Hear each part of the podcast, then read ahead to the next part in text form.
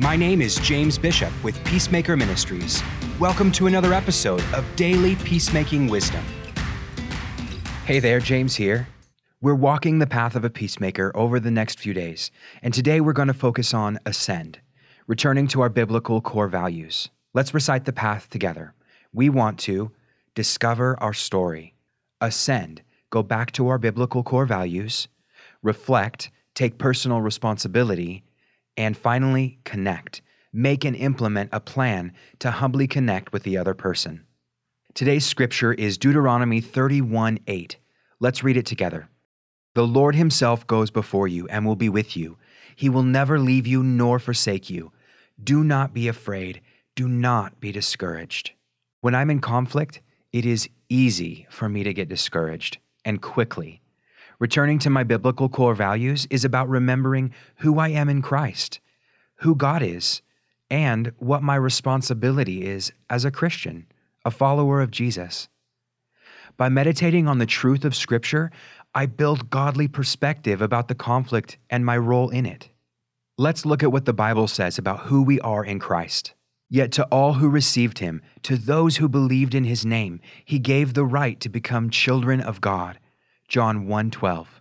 Believing in Christ, God calls us his children. He also says it in Matthew 5:9. Blessed are the peacemakers, for they will be called children of God. The creator of all things, the one that breathed the universe into existence, calls us his children. It can be difficult to wrap our heads around this, so let's consider it this way.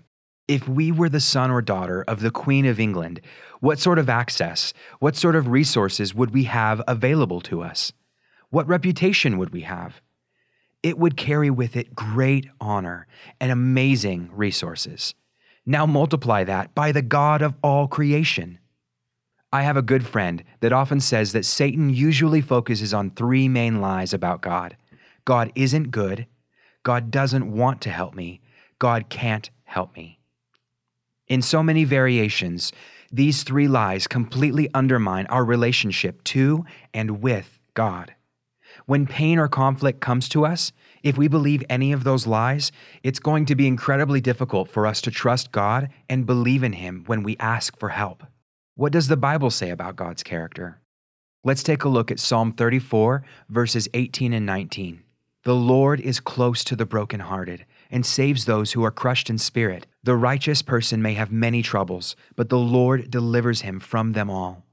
Remember Deuteronomy 31 8 we read at the beginning?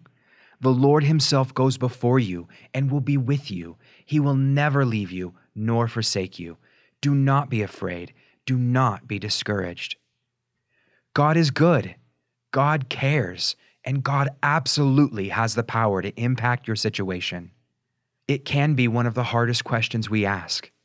God, if you care, if you're able, if you're good, then why did this happen? It's a hard question.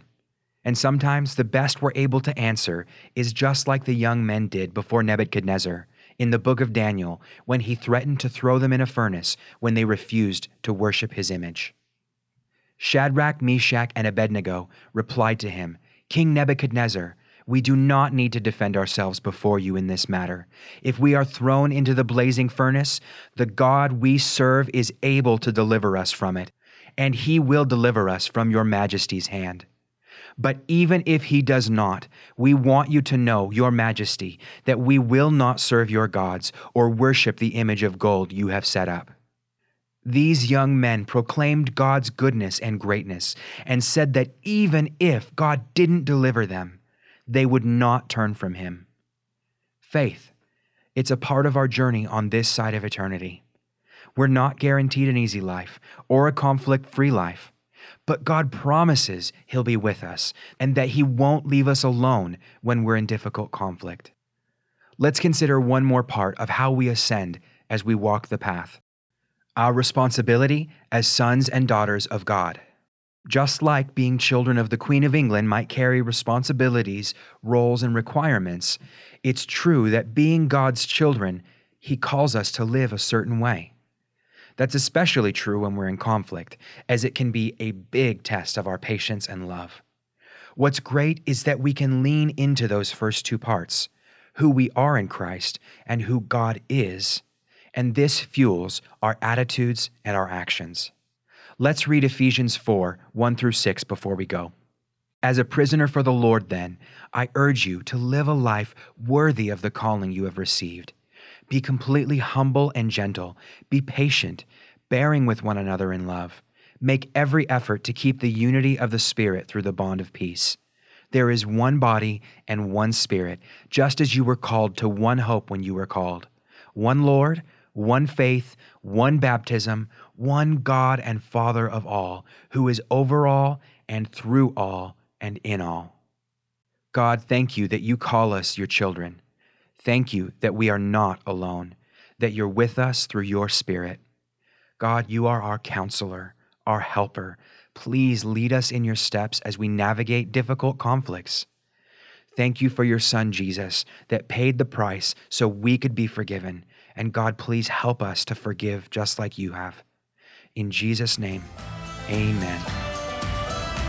For peacemaking resources, to bring us to your community, or to donate, go to www.peacemaker.training. God bless and go make peace.